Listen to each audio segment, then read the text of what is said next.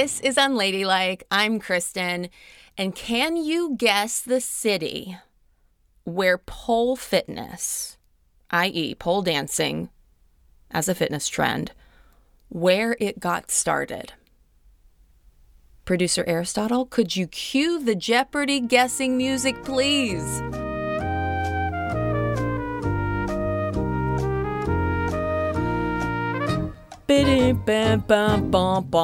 Thanks to Crimson Misty and A.M. Davies of Yes, a Stripper podcast, I now know the answer is Vancouver, Canada.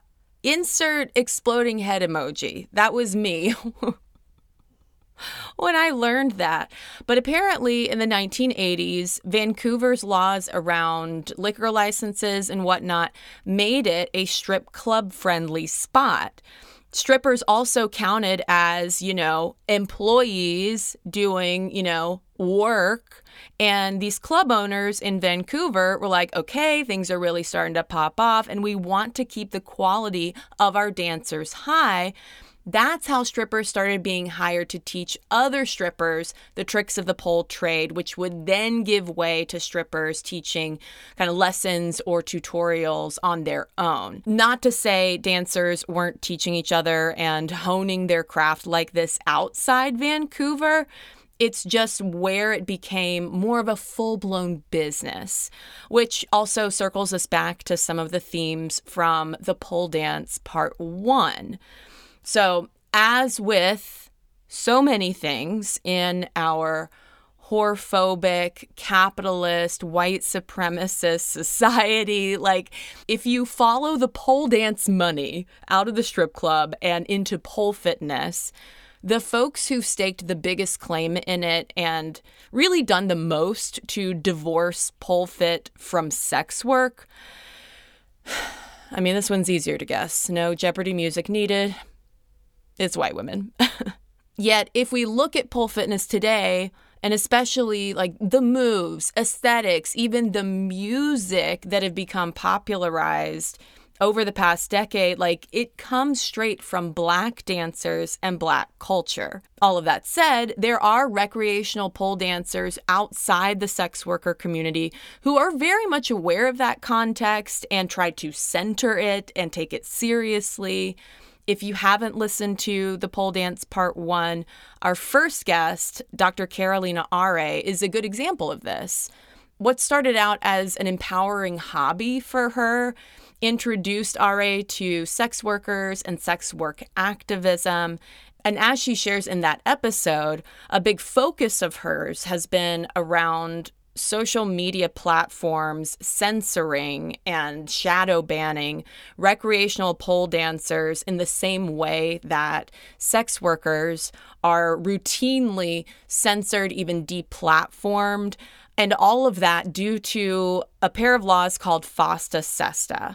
Before FOSTA-SESTA made Instagram and TikTok much less hospitable to pole enthusiasts like Are, it was already wreaking havoc both online and off for sex workers like our other guest in part one, Selena the Stripper.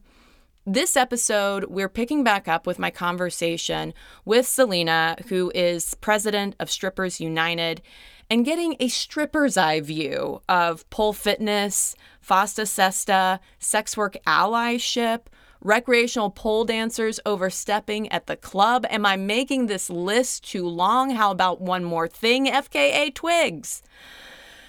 Whew. And more. Let's get to it.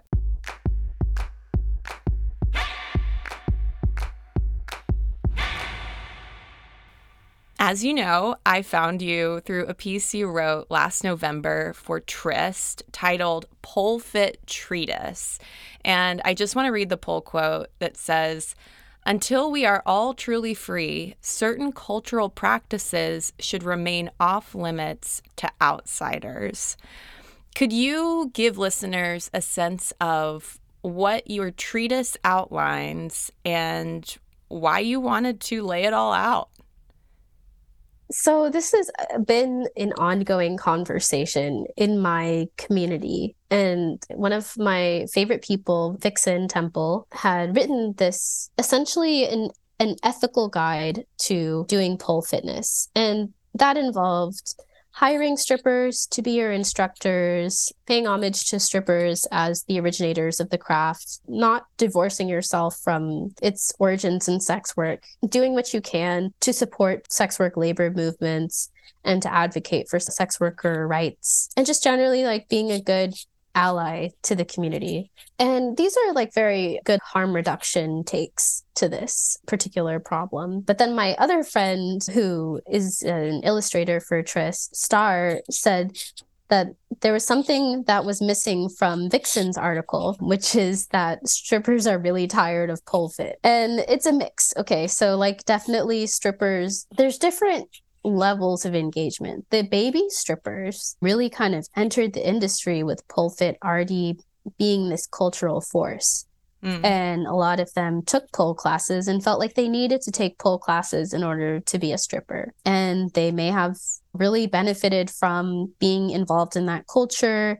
And so they might have a kind of pragmatic, I guess, take on this. And then there are some of the older strippers, or strippers who transitioned out of stripping into being pole fit instructors, who they want to support their life. They wanted to transition out of the sex industry, and this is like a good way that they could utilize skills that they spent however long honing, and a way to remain in contact with this culture that's like often very formative for people. Whenever you leave the industry, it can feel like you're losing a part of yourself, like you're losing a part of your identity. But then the flip of it is this like inherent tension that is going on between people who are enthusiasts, who enjoy pole fit for the self-expression that it can offer. A lot of people say that it is liberatory, that it encourages them to tap into their sexuality and sensuality and gives them new ways to appreciate their bodies,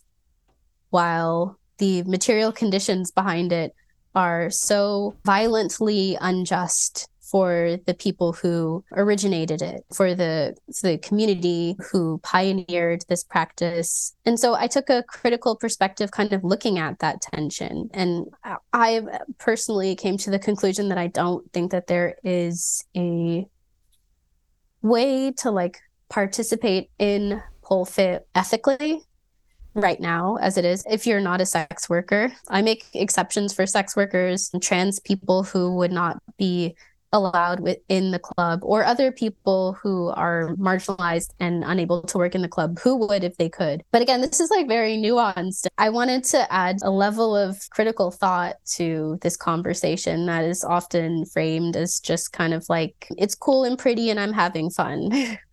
Mm-hmm. And what harm is it causing? And I wanted to talk about that harm. One thing that you also highlight is how pole fit, certain aspects of that have also appropriated to an extent sex work discrimination, particularly like post FOSTA-SESTA. Could you talk a little bit about that and the shadow ban of it all? Yeah, so FOSTA-SESTA, these are two bills, Fight Online Sex Trafficking and Stop Enabling Sex Trafficking. So these are two bills. I would say, ironically, they were targeting mostly Backpage, but also a bit of like Craigslist Personals and other escorting sites, or sites that like allowed for escorts to post ads. And so there was essentially this concern that these platforms were like enabling sex trafficking, but only kind of, because at the same time, a lot of these platforms, Backpage included, were working in conjunction with law enforcement to kind of guide them toward catching the culprits of sex trafficking, while, you know, being able to post ads and being able to like enable escorting is a tricky thing for many people. It's also a lot easier to catch people whenever it's in the open, you know, whenever have a page where, you know, you can find the people, like this is where we congregate. But whenever you take that away, people scatter. And you lose a lot of those correspondences that can help you track people who are very dangerous. And also what happened was a lot of the networks of sex workers that were creating things like bad date pages and other forms of kind of outing predators within the community to other sex workers so that, you know, we could know, okay, be careful with this guy, he's dangerous. A lot of those things were also erased with SESTA FOSTA. So what it did was it closed this loophole that essentially was saying that online platforms were not responsible for the content that users created. So they could not be like held legally liable for whatever outsiders were saying on their platforms, which is a good thing for free speech, you know, like I think people should be able to say what they want. And I think that there should be, you know, these platforms should not, you know, have to be censoring people or be highly moderating, like how people are able to engage in discourse or what they're allowed to say or to whom. But SESTA FOSTA said, well, actually, you can be held liable for sex trafficking stuff, and you can be held criminally liable and financially liable and all kinds of other legal liabilities. So to kind of get in the way of this whole issue of potential liability, many online platforms just heavily clamped down on all discourse around sex and sexuality and just kind of like flag down any content that had any relationship to sex as a way to kind of cast a wide net and make sure that all sexual content was like somewhat combed through to avoid getting in trouble for sex trafficking. But there's also some weird stuff. So like on state levels, for example, in Alaska, if you are an escort, you can be criminally charged for trafficking yourself.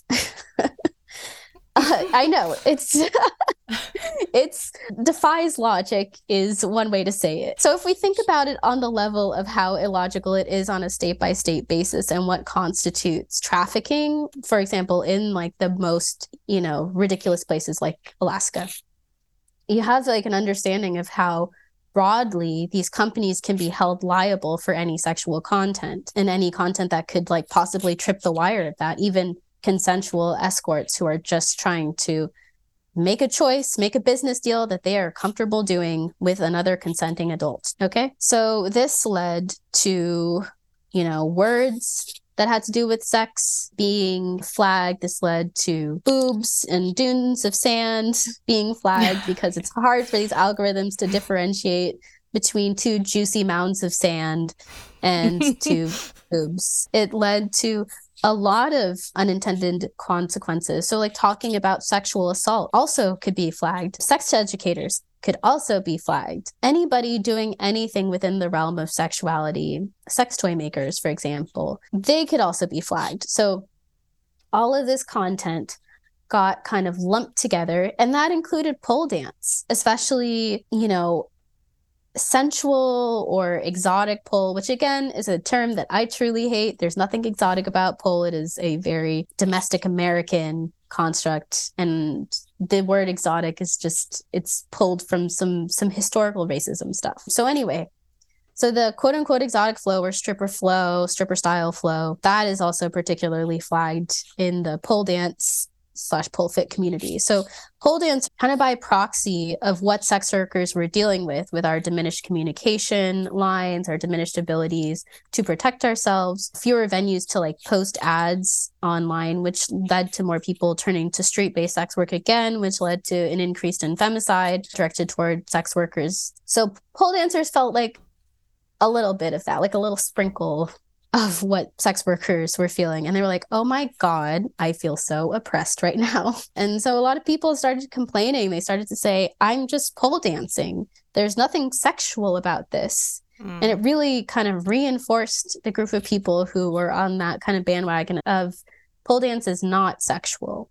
Pole dance is just expression. Pole dance is just dancing. People really trying to divorce themselves and also trying to get around this like increasingly complex system created by SESTA FOSTA. And so, yeah, they started to feel a little taste of what it's like.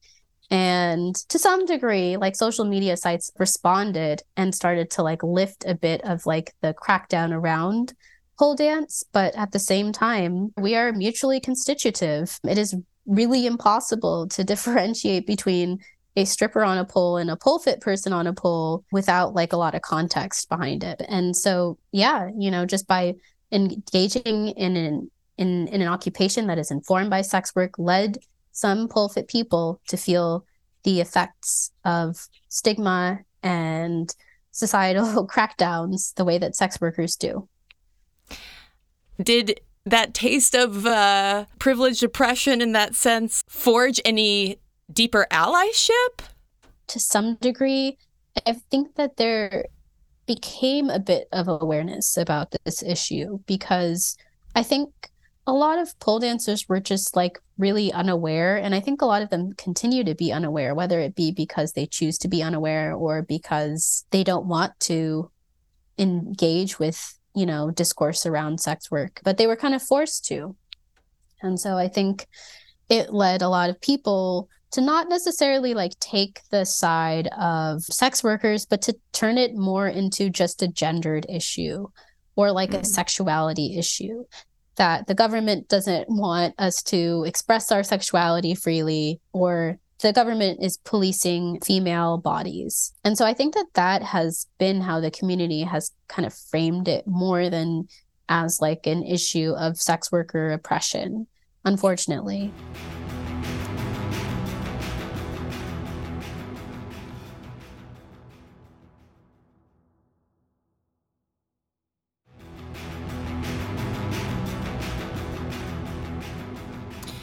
Before we get back into my interview with Selena the Stripper, in their pole fit treatise, they wrote, "There are pole fit dancers who claim they're attempting to liberate the art form from its oppressive roots, to create a matriarchy where there was ... patriarchy." One of the pole fit dancers Selena's alluding to there is FKA Twigs. Twigs' pole origin story is pretty straightforward. She learned how to pole dance for her 2019 music video, Cellophane. In the video, she does a haunting, artsy pole dance in a pair of gorgeous glass-like pleasers. And the next year, Twigs released a short film called We Are the Women. A title card at the beginning of it reads, "In late 2019, FKA Twigs traveled to perform at Afropunk Festival in Atlanta. There she joined forces with healer and spiritual leader Queen Afua to host a moon dance in celebration of the sacred woman. After the moon dance, Twigs led the women to Blue Flame, Atlanta landmark and the city's first black strip club. Summoning the divine feminine, together they created an environment in which women danced for each other." And in this 4-minute film, we see this montage from the moon dance held on the stripper stage at the Blue Flame. And then you get cross cuts of FKA Twigs pole dancing while performing Cellophane earlier in the night at Afropunk, and then her at the Blue Flame taking to the pole. And it ends with her back in the dressing room doing her makeup alongside the club's actual dancers. And why am I telling you all of this? Well, it's just some helpful context for when Twigs comes up in this next bit of my conversation with Selena.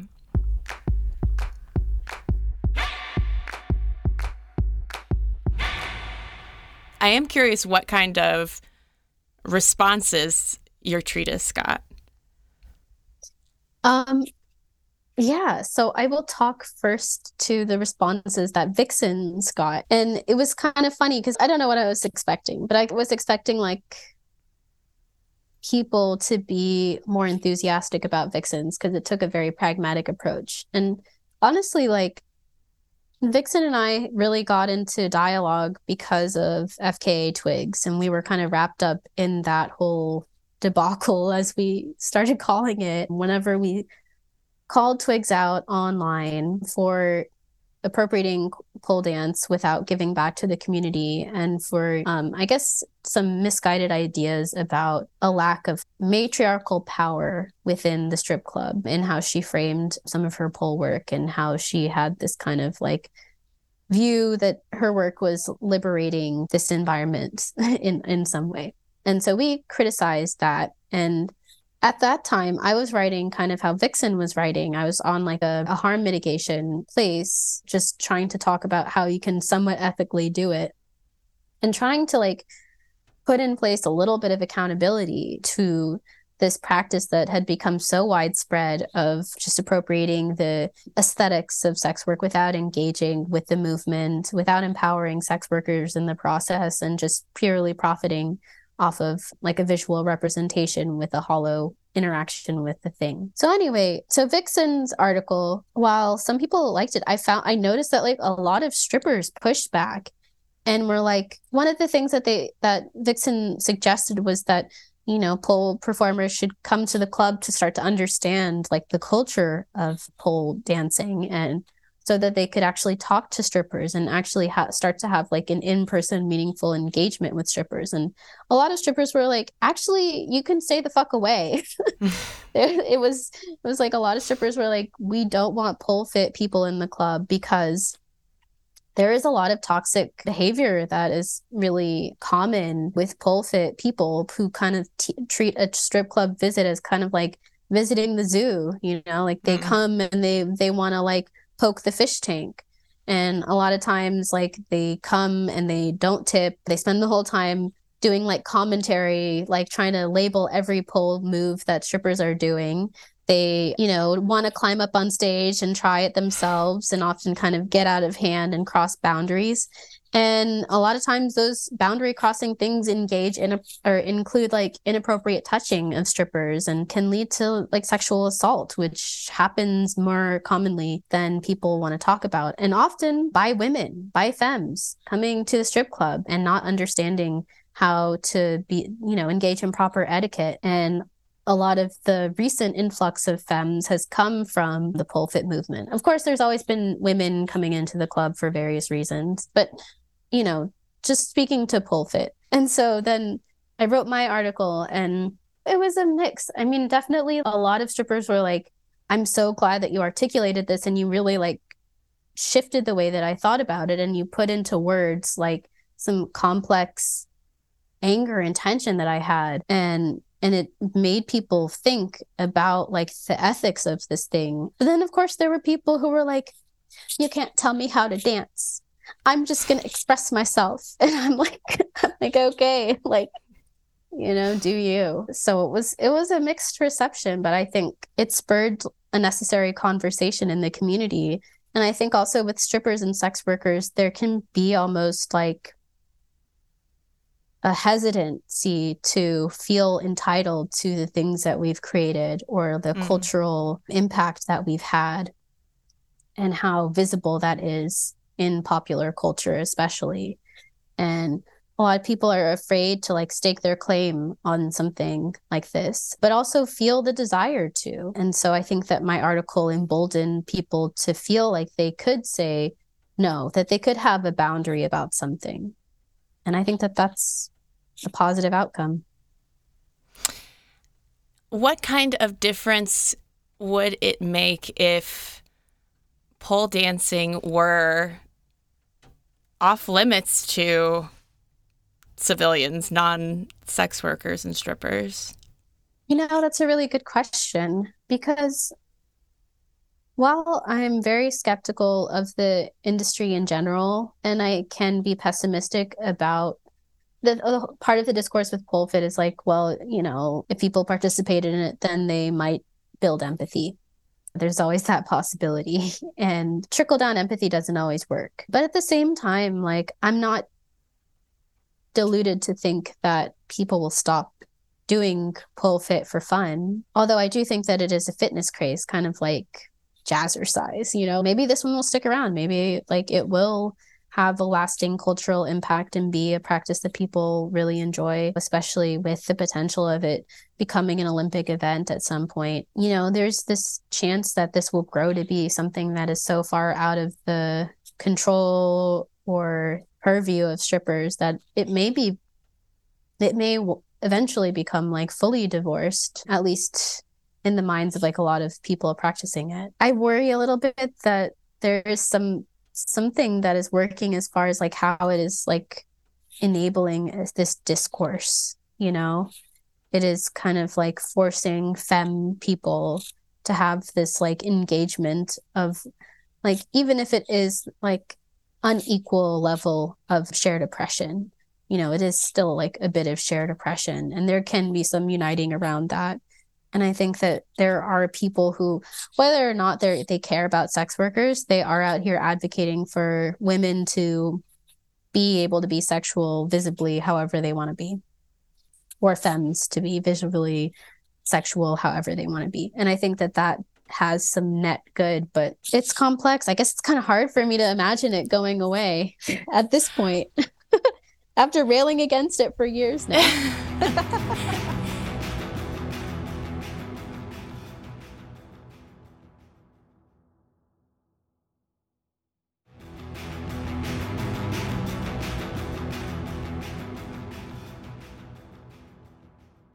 Now, if you know anything about strippers' decades-long fight for basic workers' rights in the U.S., then you've probably heard of the Lusty Lady. In 1996, the Lusty Lady in San Francisco became the first U.S. strip club to successfully unionize. Dancers of the club performed on a stage as well as in peep show-style booths.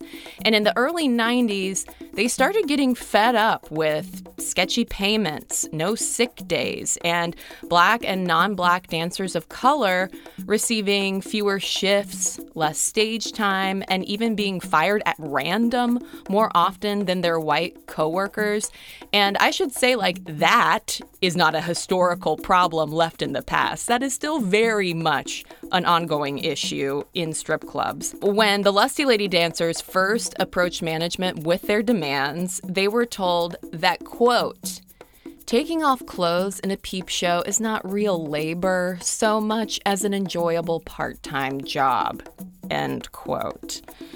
It took 2 years and organizing help from the Exotic Dancers Alliance and Bay Area Sex Worker Advocacy Network to prove that, yeah, motherfuckers, it is real labor. And that is how they formally unionized within the Service Employees International Union. The following year, in 1997, the union successfully negotiated a contract with Lusty Lady management, granting dancers a pay raise, sick leave allowance, and no more one-way windows or cameras in those peep show booths. The one concession in there that directly benefited dancers of color was that they could now swap shifts with any other dancer, whereas before, they were only allowed to swap with dancers who physically resembled them. And since the club hired mostly white women, that left dancers of color with far fewer options if they couldn't make a shift. I highly recommend Siobhan Brooks's book, Unequal Desires, Race and Erotic Capital in the Stripping Industry, if you want to go deeper. Brooks was actually a dancer at the Lusty Lady during this era of organizing and even filed a racial discrimination complaint with management who, shocker, gave less than zero fucks. They write in the book that unionization was a big win for the sex workers movement, and yet some unfinished business remains in the role of race and stratification in U.S.-based sex work, especially in exotic dancing. And I just have to say for the record, exotic dancing, not the best term. Brooks highlights how this racial stratification plays out in terms of dancers of color tending to work in strip clubs in rougher neighborhoods, in clubs that are more often targeted by police raids. Clubs often charge them higher stage fees in order to work. In an already very broken system, the folks who bear the brunt of this are ultimately Black and non-Black dancers of color. Full stop. When the Lusty Lady closed for good in 2013, that took the number of unionized strip clubs in the U.S. back to zero. But it's not for lack of trying, y'all. For just one example, dancers at North Hollywood's Star Garden Topless Dive Bar have been going toe-to-toe with club management since 2021, documenting allegations of workplace sexual assault, non-consensual filming by customers, and verbal harassment from club staff. They are now on the verge of unionization through Actors' Equity, and Selena will share more about the organizing happening right now in NoHo later in the episode.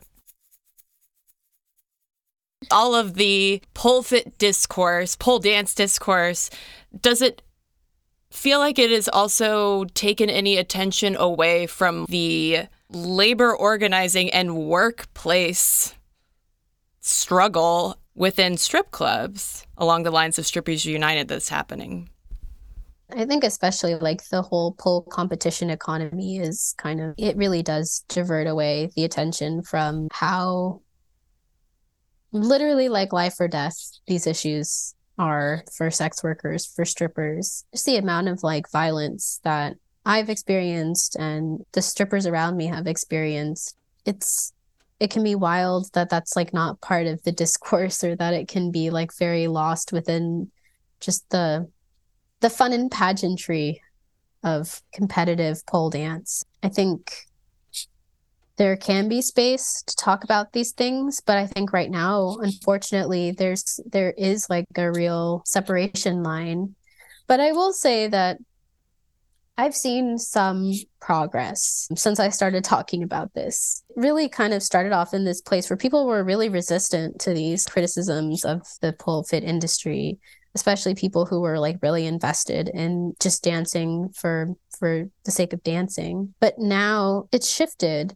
And I guess like there's also this other level of irony, which is that the pole fit movement was like really popularized by strippers. Like I want to shout out to like my friends A.M. Davies and Nat's Honey, who really put on some of the first pole competitions ever. And they're just these strippers.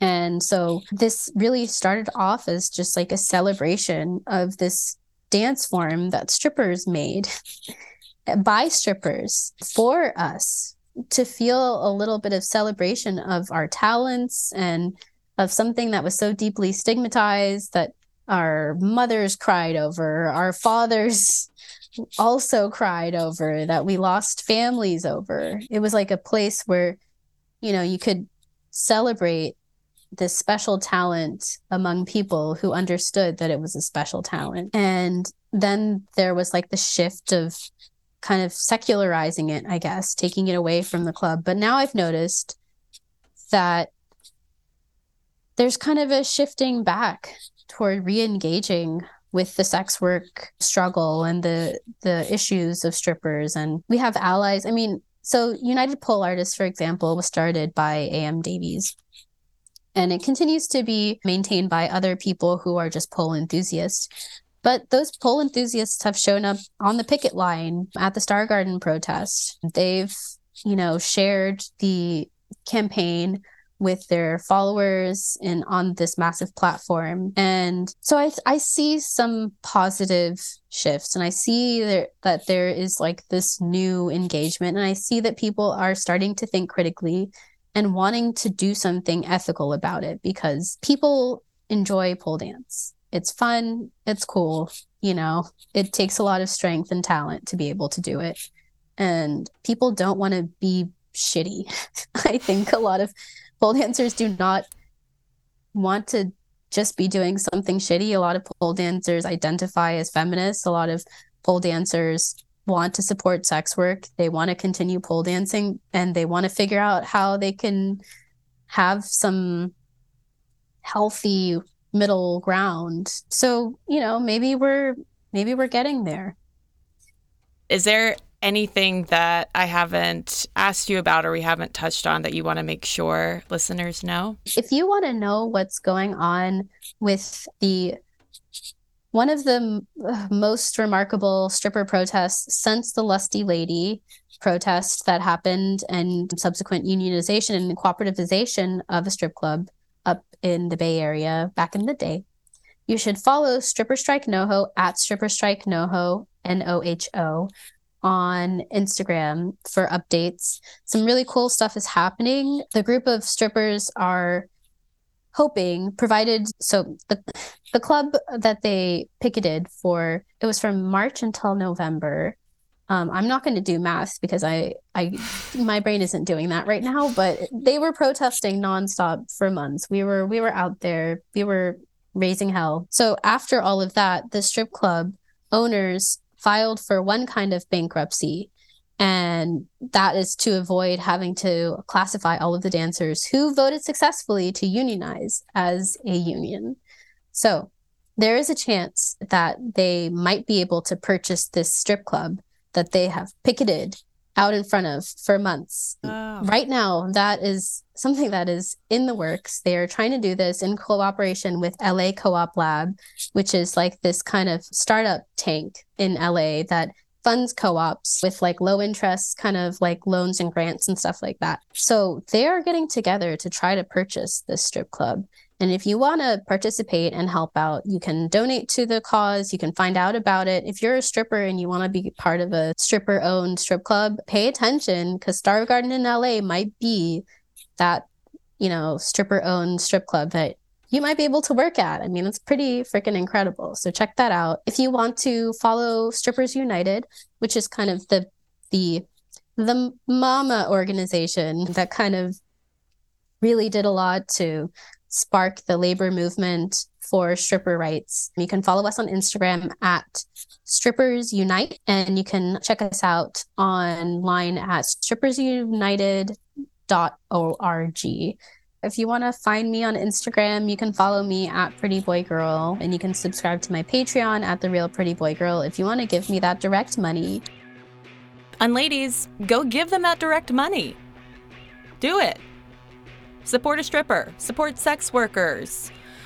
Thank you so much to Selena the Stripper for guesting on this episode, as well as the pole dance part one. Thank you also to our part one guest, Dr. Carolina Are, who you can follow on Instagram and TikTok at Blogger on Pole. I have links to a number of sex worker and stripper organizations on the source post for this episode that you can find at unladylike.co/episodes. Unladies, I would love to hear what y'all think about this. You can email me at hello@unladylike.co if you want to give me a piece of your mind, positive or negative. You can also DM me on Instagram at Unladylike Media. You can also follow Unladylike on Twitter and TikTok at Unladylike Media. And if you want to give me some direct money, give Unladylike some direct money. I would most certainly appreciate it. And you can do that for $5 a month or more over at patreon.com/unladylikemedia. Do you already know about the bonus episodes? Did you know that there are nearly 150 of them just waiting for you? And all for the price of an underwhelming Starbucks. Patreon.com/unladylikemedia is where you can go, support, and subscribe. Again, you get an extra bonus episode, ad-free, every single week. Full-length interviews with some of our featured guests, and truly my undying gratitude. Unladylike is a Starburns audio production, created, executive produced, written, and hosted by me, Kristen Conger. Aristotle Acevedo is our senior producer. Catherine Caligori is our associate producer. Our music is by Flamingo Shadow, Amit May Cohen, and Sarah Tudson.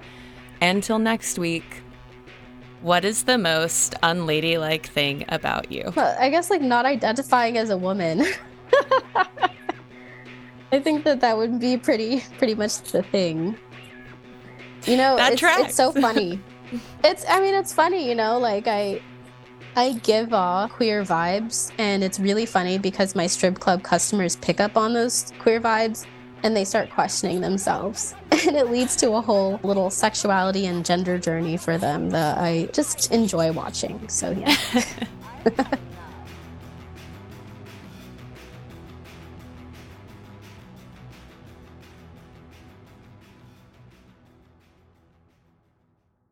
Starburns Audio, a podcast network.